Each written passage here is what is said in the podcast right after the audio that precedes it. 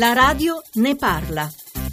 Buongiorno, io sono una guardia giurata che voleva mettere in evidenza la situazione che abbiamo noi guardie giurate in Italia, di come operiamo, che tipo di contratto abbiamo, le situazioni ambigue dove quotidianamente siamo costretti a rapportarci con dei servizi che sono gestiti a volte anche male, dove siamo messi a volte anche in pericolo, perché in alcuni punti noi andiamo a ricoprire ruoli dove prima si ricopriva la Polizia di Stato o la polizia di frontiera, tipo gli aeroporti, sugli ospedali, senza avere poi poteri come ha la polizia, dove non ci viene data una tutela come è giusto che sia.